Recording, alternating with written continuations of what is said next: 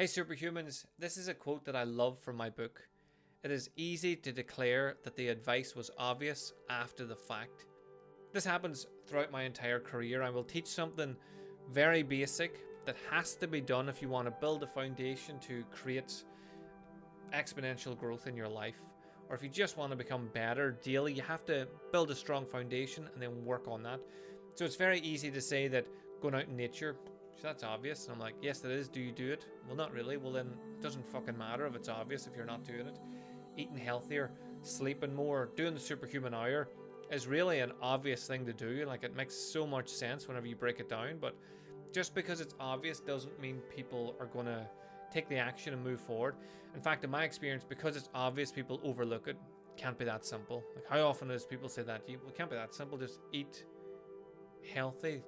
No, there has to be something more to it. You must have like, what's the magic potion? Maybe you you're mixing like, like I've met people that have all these sorts of shakes and all this, like eight, 18 cloves of garlic mixed with ginger and butternut squash and the eyeball of a gazelle, and it's it's what will pinpoint the body fat and just clear it away for you.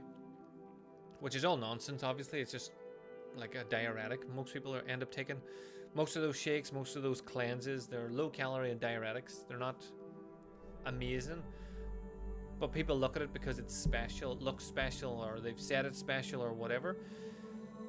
And then you just tell them obvious stuff. Eat less calories than you need, and you will lose weight. Obvious, but it can't be that simple. So I'm not going to do that. And, and in the world of martial arts, like I, I use this. This is where this quote sort of came from for me whenever whenever people were sparring and they get hit and they get injured or whatever, people would always say to them, "You should have ducked that. You should have parried. You should have did a tornado roundhouse kick." And you're like, "Well, fucking yes. I should have just not got into the cage if I knew I was going to get injured." It's very obvious after the fact, but just because it's obvious doesn't mean it's not good advice. So my advice is always to look towards the the end goal that you want to achieve. If it is weight loss, if it is fat loss, if it is muscle growth, muscle loss, whatever the fuck you want. I don't care what your goal is as long as it doesn't hurt other people. Have a have a look at the goal and then look at the path. Like, is the path that maybe the most obvious path gets you there? Or there could be a signpost everywhere that make no sense to all these shiny objects and you go to these shiny objects and they don't work out for you look at look at your past. Have you taken the shiny object repo- approach? Have you taken the shiny object approach in the past and failed? Have you succeeded and then ended up going back worse? Maybe you've done the shakes or the the cleanses or whatever the fuck a cleanse means, and you've ended up going backwards after that. So look at that. Look at the the most obvious, the most obvious path to your goal uh, and most time that is to find someone that's already achieved what you want to achieve. So if I wanted to be a millionaire, I look for people that who have become millionaires. But I want to become a millionaire through the work that I do, say for example. So there's no point me looking at people who have won the lotto. How did you get become a millionaire? Well, I won the lotto. Right, fuck it, I'll just buy lotto tickets and wait. I want to look at someone that's built a business and grown and done become a millionaire that way. So I'm looking at my end goal. The two end goals, the two people are still millionaires, but it's not the path that I want. I don't want to hope that I somehow am as lucky as them and I win the lotto. I want to actually build a business. I want to help people. I want to grow that way. I don't really give a fuck about being a millionaire. I'm just using it as an example.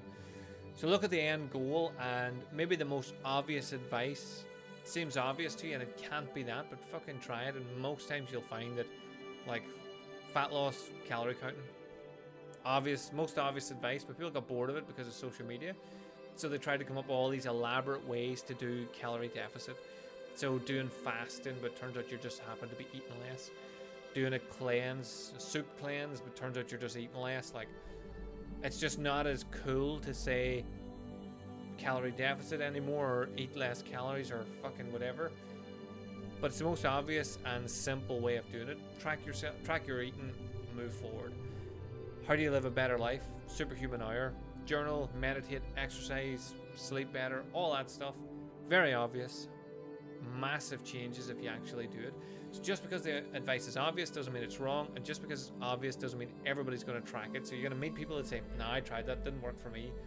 Ask them how long they tried it for and what other shite they've tried in the meantime.